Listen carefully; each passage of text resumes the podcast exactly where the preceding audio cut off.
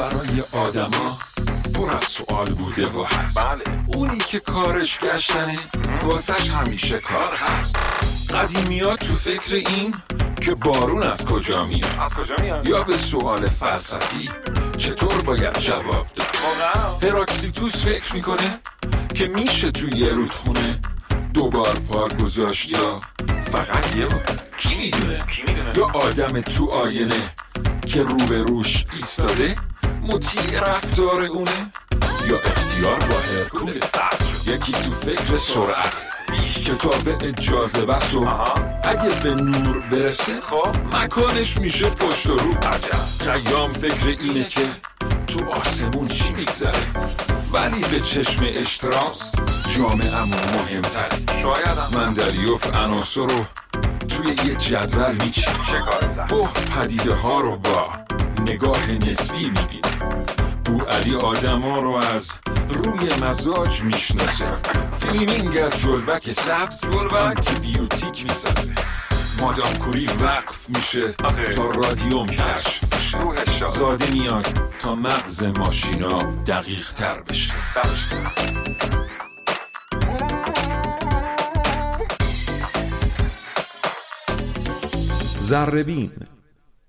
خیلی وقتا وقتی از حافظه انسان صحبت می‌کنیم خیلی ها فکر می‌کنن که حافظه شبیه یه دراور خیلی بزرگه با کشوهای کوچیک و بزرگ متعدد. وقتی چیزی رو به خاطر میسپریم مثل این میمونه که اون چیز رو مثلا داریم می‌بریم می‌ذاریم توی یکی از کشوهای اون دراور. و وقتی چیزی رو به خاطر میاریم مثل این میمونه که میریم و از داخل یکی از کشوها چیزی رو بر میداریم اینطوری یعنی توی این دراور آدم ها کشوهای خاص خودشون رو دارن عطرها کشوهای خاص خودشونو طعمها کشوهای خاص خودشونو و صداها هم همینطور. ولی واقعا سوال اینه که حافظه چطور کار می‌کنه؟ یعنی چی میشه که بعضی چیزها رو یه عمر به خاطر داریم ولی بعضی چیزهای دیگر رو چند ثانیه‌ای فراموش می‌کنیم. اساسا وقتی چیزی رو به خاطر میسپریم یا چیزی رو به خاطر میاریم چه اتفاقی داره در ذهن ما میفته من سیاوش حقدایی هستم و شما به پادکست ذره بین گوش می‌دید.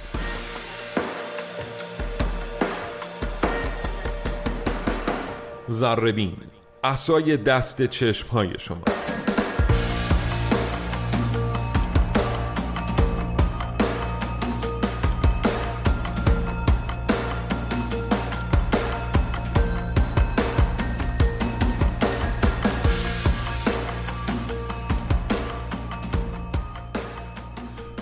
داشتم چی می‌گفتم؟ آها داشتم می‌گفتم که این مثال که حافظه ما مثل یک دراور بزرگ با کشوهای کوچیک و بزرگ متعدده غلطه.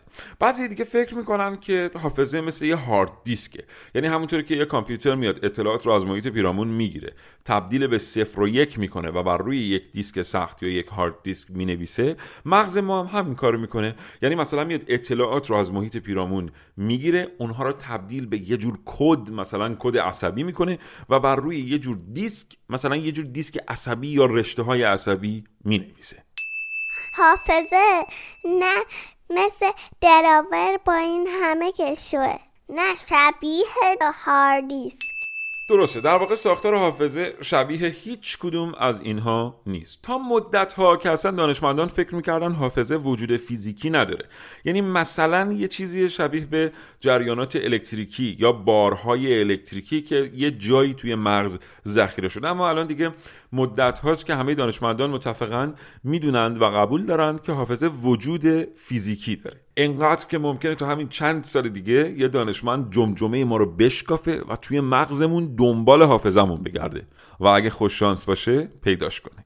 ببینیم به عبارت دیگه حافظه اینجوریه که وقتی ما چیزی رو یاد می‌گیریم یه چیزی یه ساختاری که قبلا توی مغز ما وجود نداشته شکل می‌گیره تشکیل میشه ساخته میشه. و تحت شرایط خاصی ممکنه این ساختار برای مدت بسیار طولانی همون جایی که هست باقی بمونه. این یعنی اینکه ما اون چیز رو که به خاطر سپردیم می‌تونیم در مدت خیلی طولانی به یاد بیاریم. خاطرات روزمره ما پیوسته در حال شکل دادن به وجود ما هستند. آنها باعث میشن ما با توجه به تجربیاتی که به دست میاریم رشد کنیم و بالغ بشیم. حافظه ما با نگهداری از خاطرات گذشته به ما یادآوری می‌کنه که کی هستیم. اما حافظه انسان یک بخش تاریک هم داره. خاطرات هم مثل رویاها نمونه های تحریف شده ای از تجربه های واقعی ما هستند. ما متوجه شدیم که حافظه انسان مثل یک نوار ویدئویی ضبط شده عمل نمی‌کنه.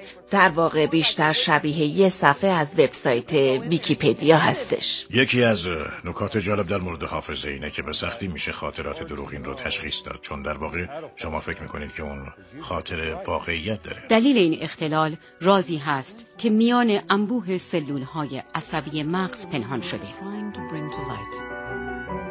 برای بازیابی اصلاحی خاطره ما به دو چیز نیاز داریم. اول اینکه باید بتونیم اون خاطره رو تو مغز خودمون پیدا کنیم و دوم اینکه بتونیم اون رو دستکاری کنیم.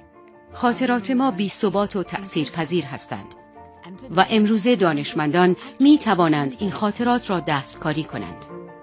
ما می‌تونیم یه خاطره رو انتخاب کنیم و وقتی شما خواب هستین اون رو به نحوی خوشایند یا ناخوشایند تغییر بدیم به احتمال زیاد من می‌تونم توی مغز شما خاطرات دروغین ساختگی ایجاد کنم یا شما رو شستشوی مغزی بدم آیا این موضوع نگران کننده نیست؟ ما تا چه حد می توانیم به خاطرات بسیار با ارزش خودمان اعتماد کنیم؟ چرا مغز ما دست به تحریف واقعیت می‌زند؟ الیزابت لافتس اولین کسی بود که متوجه معزل خاطرات دروغین شد. این موضوع به سال 1974 برمیگرده. او و گروهش از اون زمان تا حالا دارن در مورد این موضوع تحقیق می‌کنن.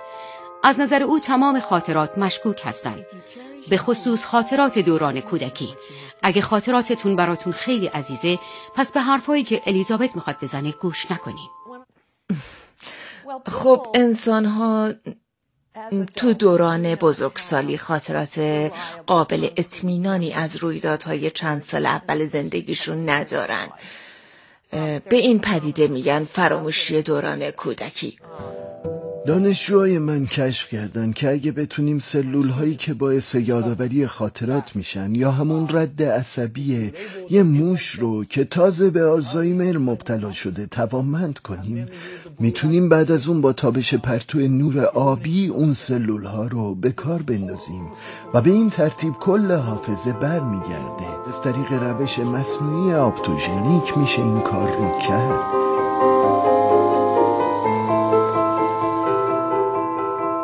خب حالا که داره اولین قسمت از پادکست زربین به شما دوستان تقدیم میشه دلم می‌خواد راجع به زبان زربین یک دقیقه با هم دیگه صحبت بکنیم. من تو این پادکست تلاش می‌کنم که پیچیده ترین مفاهیم رو به ساده ترین زبان ها به شما توضیح بدم. بنابراین طبیعی است که گاهی ناگزیر باشم جزئیات رو فدای کلیات بکنم تا کلیت یک مفهوم درست و صحیح بنا بشه. خیلی سخت شد می‌دونم. منظورم اینه که همونطوری که در سنین پایینتر معلم ها می اومدن برای اینکه یه کلیت رو ما بفهمیم جزئیات رو حذف می‌کردن منم گاهی مجبورم همین کارو بکنم.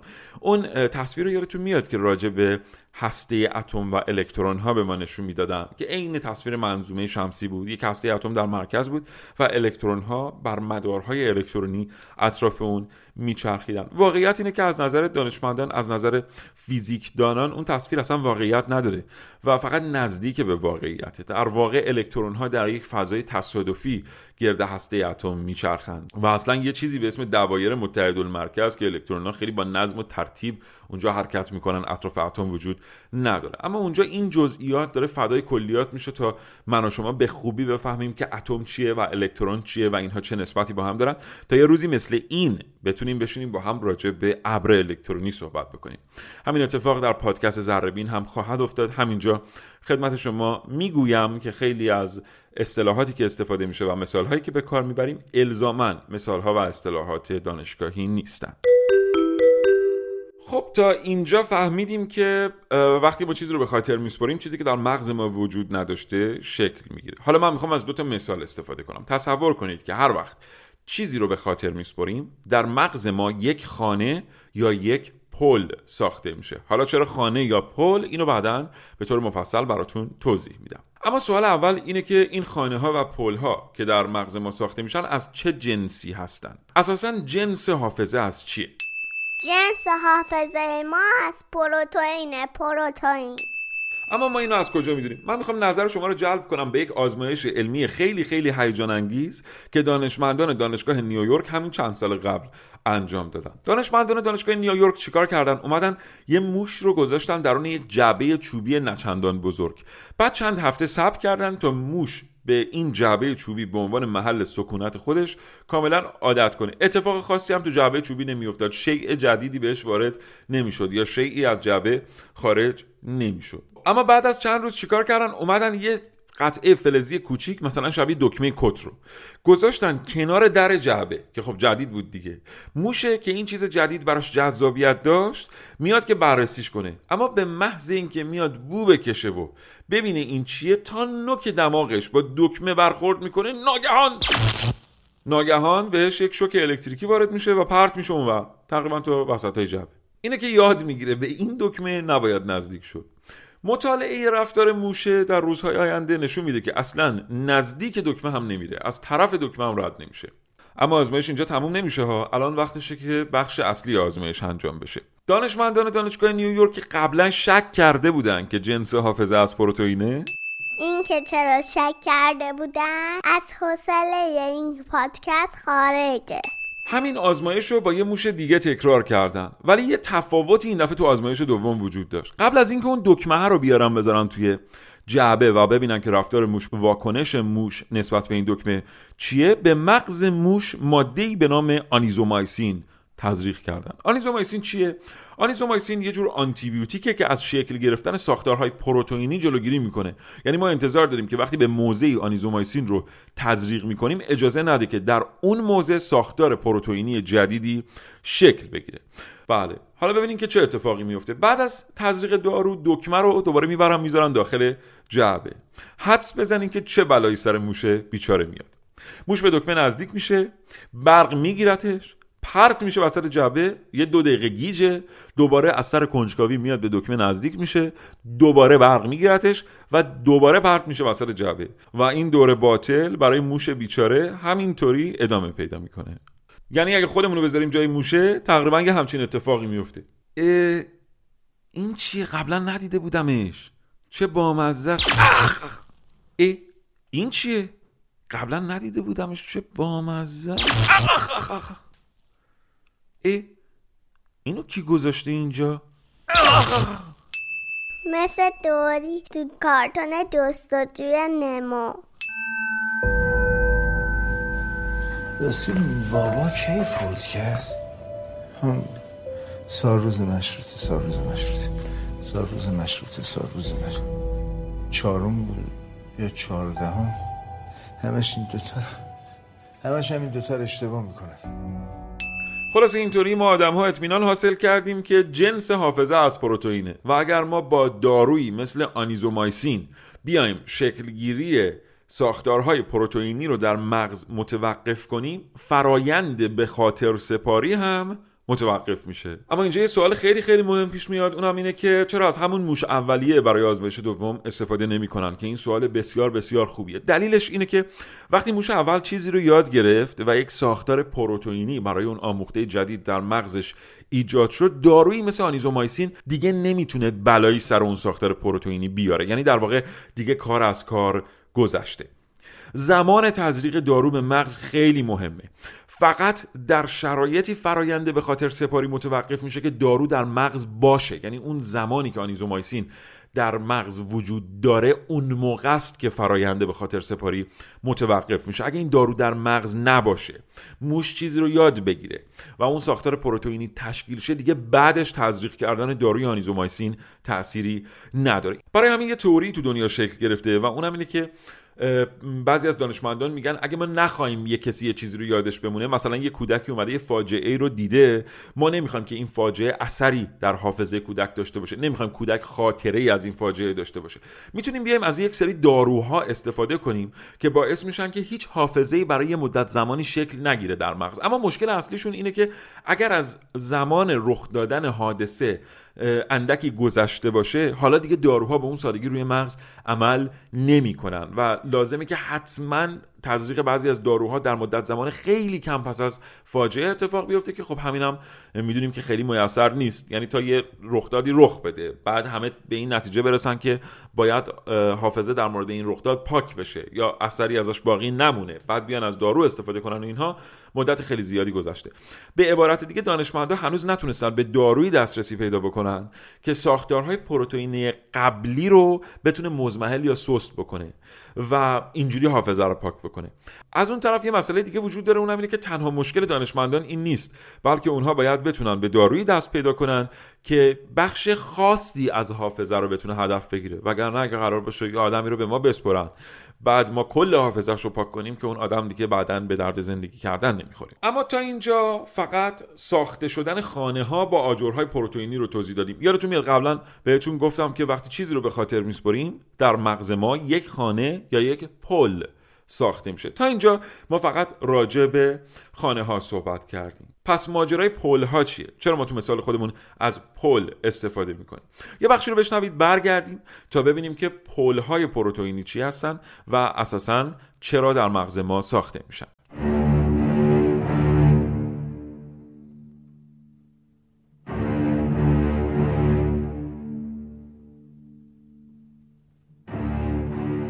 مباحث روانشناختی و روانشناسی برای کسانی که تولید اثر می کنند مخصوصا نویسنده ها و فیلمسازا همیشه موضوع جذابی بوده.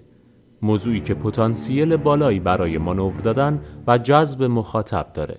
فیلم های شاهکاری مثل Inception یا تلقین به نویسندگی، کارگردانی و تهیه کنندگی کریستوفر نولان با امتیاز بی 88 Shutter Island یا جزیره شاتر به کارگردانی مارتین اسکورسیزی با امتیاز 8 و 1 دیوان از قفس پرید ساخته فورمن با امتیاز 8 و 7 سکوت بره ها به کارگردانی جاناتان دمی با امتیاز 8 و 6 و راننده تاکسی اسکورسیزی با امتیاز 8 و 3 از جمله فیلم هایی هستند که با محوریت این موضوع ساخته شدند و همونطور که گفتم جزء شاهکارهای سینمای جهان به شمار میرند. در سینمای ایران هم فیلم هایی مثل هامون و گاو ساخته داریوش مهرجویی طعم گیلاس عباس کیارستمی و برادرم خسرو ساخته احسان بیگلری. از جمله فیلم هایی هستند که مسائل روانشناختی با سیر داستانی اونها گره خورده. اسلام. این چه کاری بود که کردی؟ تو مگه؟ کرد خدا. تو ازش بپرد مگه من چی کارش کرده بودم؟ چرا به هم دروغ گفت؟ والا مشتی من من که نه مشت هستم. اسلام دروغ نگفته. اینی هم که گفته گاب در رفته راست. گاب من که در نمیره کت خدا. آخه اگه در بره کجا می‌تونه بره؟ گاب تو در رفته مشتی. مشتسن تو که خودت صبح رفتی تویلر دیدی برادر من. آخه من که به تو دروغ نگفتم بابا. گاب من همینجاست اما اگر بخوایم کمی جزئی تر به مسئله نگاه کنیم و به دنبال فیلم هایی بگردیم که در این بین به طور خاص به موضوع حافظه پرداختند به چند مورد جالب توجه می رسیم.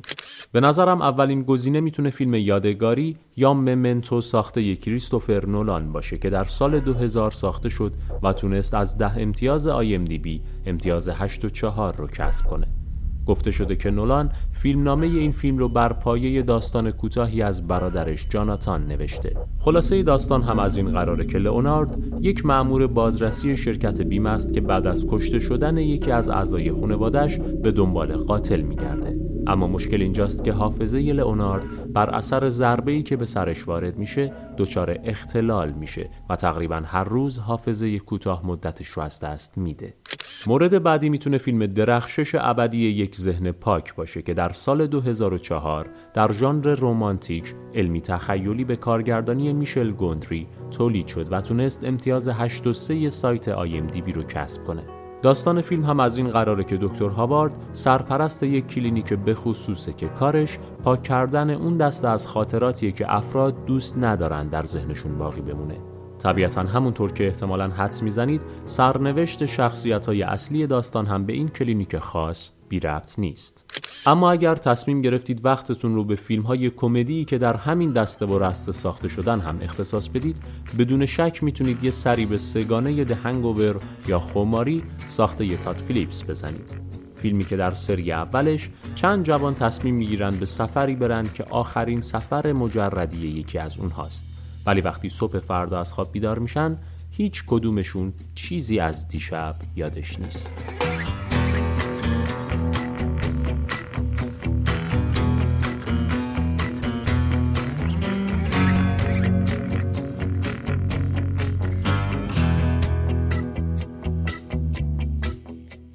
خب امیدوارم تا این لحظه پادکست رو پسندیده باشید. یادآوری می‌کنم که می‌تونید برای نشانی آر ادساین وینکست نامه بنویسید. حتما خواهش می‌کنم به ما موضوع پیشنهاد بدید. این اولین قسمت از این پادکست بدون شک ایرادات فراوانی داره. به ما کمک بکنید. که پادکست رو اصلاح بکنید همینطور کانال ما در تلگرام رو دنبال بکنید. آدرس ما در تلگرام هست ادساین زر بینکست این بینکست نشانی ما در توییتر و اینستاگرام هم هست. ممنونم از اینکه همراه ما هستید. پادکست رو دنبال می‌کنید و به دقت میشنوید و نقد می‌کنید. اما برگردیم سر ماجرای موش و جعبه. یعنی اگه فکر می‌کنید که دانشمندا به همین سادگی دست از سر موشا برمیدارن که خب کاملا اشتباه می‌کنید. آخی تفلکی موشه آخی خب این بار دانشمندان دانشگاه نیویورک اومدن یک آزمایش جدید رو انجام دادن با یه موش جدید تو همون جعبهه. این بار هم دوباره موش رو چند روز گذاشتن توی جعبه تا به اون قوطی چوبی به عنوان محیط زندگی خودش عادت بکنه. بعد از چند روز این بلایی که میگم رو سر موش آوردن. در واقع آوردن یک صدای یک نواختی رو برای موش پخش کردن مثلا صدای یک سوت رو که 10 یا 15 ثانیه طول می‌کشید. بعد از اینکه پخش صدا تمام می‌شد یک شوک الکتریکی به موشه وارد می‌کردن. چند بار که این رو تکرار کردن موش کاملا متوجه شرایط شد. یعنی هر وقت که اون صدای پخش می‌شد موش خودش رو جمع و منقبض می‌کرد و یه گوشه کز می‌کرد. برای اینکه می‌دونست الانه که قراره یه بلایی سرش بیاد یا شوک الکتریکی یا حالا هر چیز دیگری. جالب اینه که حتی اگر گاهی پس از پخش صدا خبری از اون شوک الکتریکی نبود اما موش همچنان خودش رو جمع و منقبض می‌کرد. این دقیقا همون جاییه که می‌تونیم بگیم توی مغز موش یک پل پروتئینی ساخته شده. یعنی چی؟ یعنی موش صدا رو به خاطر میسپره. برای صدا برای به خاطر سپردن صدا یک خانه پروتئینی در مغزش ساخته میشه. بعد شوک رو به خاطر میسپره. برای به خاطر سپردن شوک یک خانه پروتئینی دیگه در مغزش ساخته میشه و بعد از درک کردن ارتباط میان صدا و شوک یک پل پروتئینی میاد این دو خانه رو به همدیگه وصل می‌کنه. اینه که هر وقت موش صدا رو میشنوه صدا و شوک رو با هم به خاطر میاره. اینه که گاهی ما با شنیدن یک آهنگ مثلا یک فردی رو یا افرادی رو به خاطر میاریم. گاهی اوقات بوی یه غذایی که به ما می‌رسه ما میریم به خانه کودکی هامون یه حیاتی رو به خاطر میاریم درختانی رو به خاطر میاریم. یا وقتی مثلا بارون می‌گیره اون شکل و شمایل هوا موقع بارون باریدن اون حسی که از نم بارون داریم ناگهان یک سری خاطرات رو برای ما زنده می‌کنه و احوالمون رو عوض می‌کنه. همش به خاطر همین پل های پروتئینیه که در مغز ما تعداد خیلی زیادی از اونها وجود دارن. در واقع خاطرات ما مجموعه ای از چیزها هستند و این پل های پروتئینی باعث میشن که ما هیچ وقت یک چیز رو به صورت منفرد به خاطر نیاریم بلکه با فراخانی اون یک چیز از حافظمون تعداد خیلی زیادی از چیزهای مرتبط با اون رو هم همراهش به یاد میاریم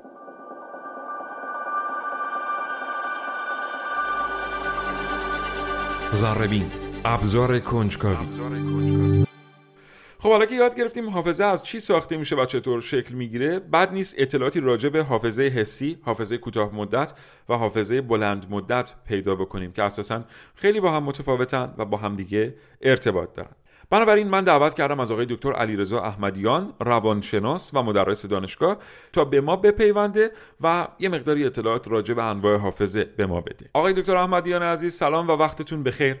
ما شنیدیم که سه جور حافظه وجود داره حافظه حسی، حافظه کوتاه مدت و حافظه بلند مدت. میشه لطف کنید یه توضیحی راجع به این سه نوع حافظه به ما بدید و این چیزی که ما بهش میگیم حافظه در کدام قسمت مغز ما متمرکز شده؟ خب در قرن اخیر مطالعات و دانشمندان مختلفی اومدن روی حافظه کار کردن. خیلی حافظه موضوع جالبی بود به خصوص در حوزه تعلیم و تربیت در حوزه های درمانی با ظهور و بروز بیماری های مثل پارکینسون و آلزایمر. این موضوع حافظه در نزد متخصصان هم جذابتر شد و همینجور این جذابیت ادامه پیدا کرد تا به امروز که برای هر روز یا هر ماه در در لابراتوارها و مراکز مطالعاتی و دانشگاه ها و متخصصین علوم اعصاب در واقع یک نوع کشف یا طبقه‌بندی و نامگذاری از حافظه های از انسان که البته نه اینکه بگیم اختراع شده بلکه کشف شده چون اینها بوده در ذات انسان فقط تفکیک و نامگذاریش توسط دانشمندان صورت گرفته. رو شاهد هستیم. اون که بسیار مسلم و مهم هست و باید به اون توجه کنیم نظریه های مربوط به حافظه است. حافظه هم بله. اگر که بخوایم خیلی جدی در موردش صحبت کنیم دارای نظریه هست. یعنی حافظه انسان دانشمندانی اصلا مخالفن در مورد بعضی از موضوعاتی که در مورد حافظه گفته میشه. بعضی ها موافقن. نظریه های مختلف و متنوعی وجود داره که حالا باید به خوبی تفکیک و بررسی بشه. اون چی که من به ذهنم می‌رسه و اعتقاد شخصی و علمی خود من هست ما حافظه رو درست تکه تکه می‌کنیم و آنالیز می‌کنیم و طبقه بندی می‌کنیم و اسم گذاری می‌کنیم و اون رو می‌خوایم برای اینکه بهتر بشناسیم در قالب برچسب هایی مثلا مثل حافظه کوتاه مدت حافظه بلند مدت حافظه حسی حافظه حرکتی حافظه تاریخی حافظه های مربوط به شنیداری حافظه های بساوایی یا لامسه حافظه های دیداری و انواع موضوعات تقسیم بندی کنیم. ولی اون چی که مشخص هست کل ماهیت مغز انسان و عملکرد و کارکردهاش درگیر با حافظه است. و اگر حافظه رو از اون بگیریم اون تبدیل به یک موجودی میشه که به غیر از انسان میشه اون رو کرد و حافظه است که در واقع مرز بین انسان و حیوان رو راهبری می‌کنه و این موضوع موضوع بسیار مهمیه و حالا من در زمره اون افراد و حالا به پژوهشگرانی هستم که اعتقاد دارم که مثلا به طور کلی کل فرایندهای مغز در حافظه درگیر هستن و اینکه در یک نقطه بخوایم اون رو localize کنیم و بگیم حافظه در اینجا در واقع به launch میشه یا در واقع release میشه.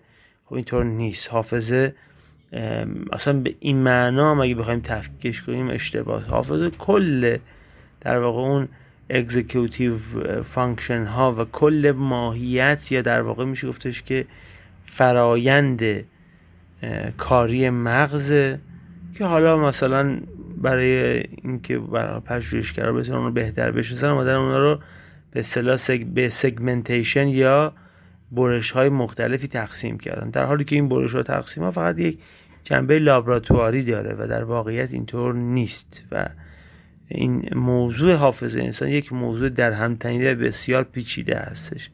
حافظه ما برخی از دانشمندان اعتقاد دارن که به حافظه در واقع کاری به حافظه حسی به حافظه حرکتی به حافظه های معنایی به حافظه های هیجانی و اینها می‌تونه تقسیم بشه. برخی دیگه حافظه رو از بود زمان تقسیم می‌کنن. حافظه کوتاه مدت میان مدت و بلند مدت. برخی دیگه حافظه رو در واقع در قالب های آموزشی می‌بینند و اون رو به صلاح در اون دادها برون دادها رو در واقع در موردش تحلیل می‌کنن که اونا به صلاح شناخت گرایان یا در واقع روانشناسان شناختی هستن. برخی از افراد مثل فروید و در واقع روانکاوان حافظه رو از بعد در واقع اینکه حافظه انسان یک ماهیتی در واقع ناخداگاه و خداگاه و نیمه خداگاه داره طبقه بندی می‌کنن. پس این هم یه نقطه نظر جالبی می‌تونه باشه. و, و, موضوعات مختلف. خیلی هر کسی و هر مکتبی بر اساس یه دیدگاه این حافظه رو تقسیم بندی می‌کنه. مثلا طرحوار درمانگران اون رو به عنوان یک پکیج می‌دونن. پکیجی می‌دونن که در کودکی شکل می‌گیره و بعد بعد از اون این حافظه سرنوشت انسان رو هم راهبری و مهندسی می‌کنه. حالا و موضوعات مختلفی که تو این زمینه وجود داره. اما اینکه بخوایم بگیم که حافظه مثلا آیا در سیستم limbic آیا در سیستم frontal آیا در سیستم occipital یا در واقع در نواحی دیگه ای هستش این هم بله حافظه, به حافظه رو اگر به مثابه فعالیت ها های مغز بخوایم بگیریم در بخش های مختلفی جانمایی میشه و حافظه در بخش های مختلفی وجود داره. حافظه برخی از دانشمندان اعتقاد دارن که در واقع ما در لوب آهیانه حافظه مربوط به لامسه و دما و مزه ها رو داریم. در لوب پس سری پردازش اطلاعات دیداری و حافظه دیداری رو داریم. در لوب پیشانی حافظه مقایسه‌ای و پیچیده و قضاوتگرا رو داریم. در لوب گیجگاهی تشخیص بوها و صداها و درک زبان و حافظه هایی که مربوط به این حوزه است رو می‌تونیم داشته باشیم و حالا مثلا برخی از دانشمندان اعتقاد دارن که حافظه در بعد در واقع مثلا سوانه و بلایا در بخش حافظه در واقع اپیزودیک اپیزودیک مموری در واقع آسیب می‌بینه و همینطور موضوعات مختلف. آقای دکتر احمدیان این که میگن فراموشی یکی از مکانیزم های دفاعی مغزه یعنی چی؟ مغز چطور از فراموشی برای حفاظت کردن از ما آدم ها استفاده می‌کنه؟ حافظه پاکسازی میشه و اگر انباشت حافظه و اینکه ما اطلاعاتی بهش نیاز نداریم مثلا سه هفته پیش ظهر در مثلا پنجشنبه جمعه شنبه سه شنبه یا در روزی که اون تایم بوده چه نهاری خوردیم. خب این خیلی در نظام رفتاری و ذهنی و موضوعات مختلف انسان خیلی کارکردی نداره و اهمیت راهبردی نداره. و انباشت این نمی‌تونه در واقع خیلی به ما کمک کنه. پس لازم پاک میشه. یا اتفاقات تلخ نگرانی ها ناراحتی ها غم ها تنش ها و همه موضوعات. خب این اگر که در واقع انباشت بشه می‌تونه دائما با خودش ناراحتی و فشار و تنش رو در واقع رقم بزنه. دکتر علیرضا احمدیان دوست بسیار بسیار دوست داشتنی و فرهیخته من ممنونم از اینکه به ما وقت دید و با ما صحبت کردین. براتون بهترین ها رو آرزو می‌کنم. خدا نگهدارم شما اسم منو می‌دونید؟ آقا خونه من کجاست؟ شما بلدید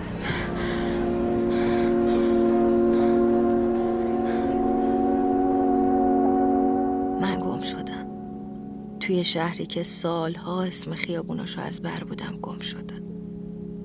من توی خودم گم شدم. آدما با هم حرف می‌زنن. از خاطره هایی که انگار منم توشون هستم. ولی نه خاطره ها رو به یاد میارم. نه حتی یادم میاد اون آدما کیان. فقط می‌دونم وقتی میبینمشون یه حسی میاد تو قلبم. یه چیزی که به هم میگه اونو غریبه نیستم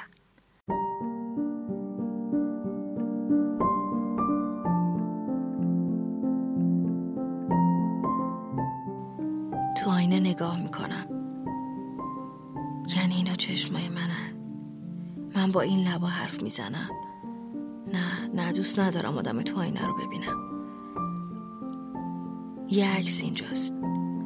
اون خانم حتما مادرمه که منو اینجوری بغل کرده. اون آقا هم لابد پدرمه که وایساده کنار دو چرخش. اون بچه اون بچه منم. خوب یادمه. آدمی که تو آینه است من نیستم. من اون بچه تو عکسم. اونی که چشاش میخنده دامن چین داره قشنگ پوشیده. آره آره. من اون بچم من هشت سالمه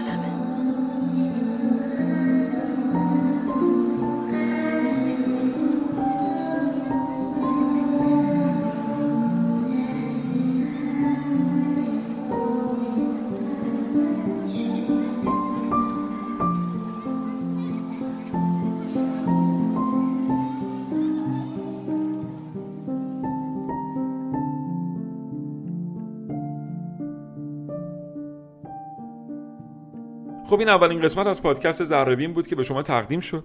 امیدوارم که پادکست رو پسندیده باشید. یک بار دیگه تکرار می‌کنم که قطعا این کار ایرادات بسیاری داره که با کمک شما ما می‌تونیم رفعش بکنیم. امیدوارم که با توجه شما زربین هویت پیدا کنه و شنیده بشه. نشانی پست الکترونیک ما هست pr@zarbincast.ir و این عبارت زربینکست با دوتا آر نشانی ما تقریبا در تمام شبکه های اجتماعی. کانالی به همین نام در تلگرام وجود داره که از طریق اون کانال با شما در ارتباط هستیم و در اینستاگرام و توییتر هم با همین عبارت. یعنی ذره بینکست می‌تونید ما رو پیدا کنید و دنبال کنید. هر جا هستید شاد و تندرست باشید و خدا نگهدارتون. رسیم بابا کی فوت کرد؟ هم سالروز مشروطه سالروز مشروطه سالروز مشروطه سالروز مشروطه چهارم بود یا چهاردهم همش این دوتا همش همین دوتا رو اشتباه می‌کنم تو اون آقا رو نشناختی اون آقا هم تو رو نشناخت. اما خانم یه چیز دیگه میگه. پس باید به اون بیچاره فرصت بدیم ببینیم آسیه رو می‌شناسه یا نه. بیمار احتمالا سالها پیش دچار ضربه مغزی شد. و قسمتی از حافظش از دست داده. خوب تو چشمای من نگاه کن. منو می‌شناسی؟ من چیزی به یاد تو میارم؟ یا جون تو از کجا بشناسمت؟ من اینجا قریبم کسی رو نمی‌شناسم تازه اومدم. ببخشید. جانم. ببخشید. من راه خونم گم کردم. خونتون کجاست؟ می‌دونم ولی از چی میترسی؟ من اینجا کسی رو نمی‌شناسم. من که تو رو می‌شناسم.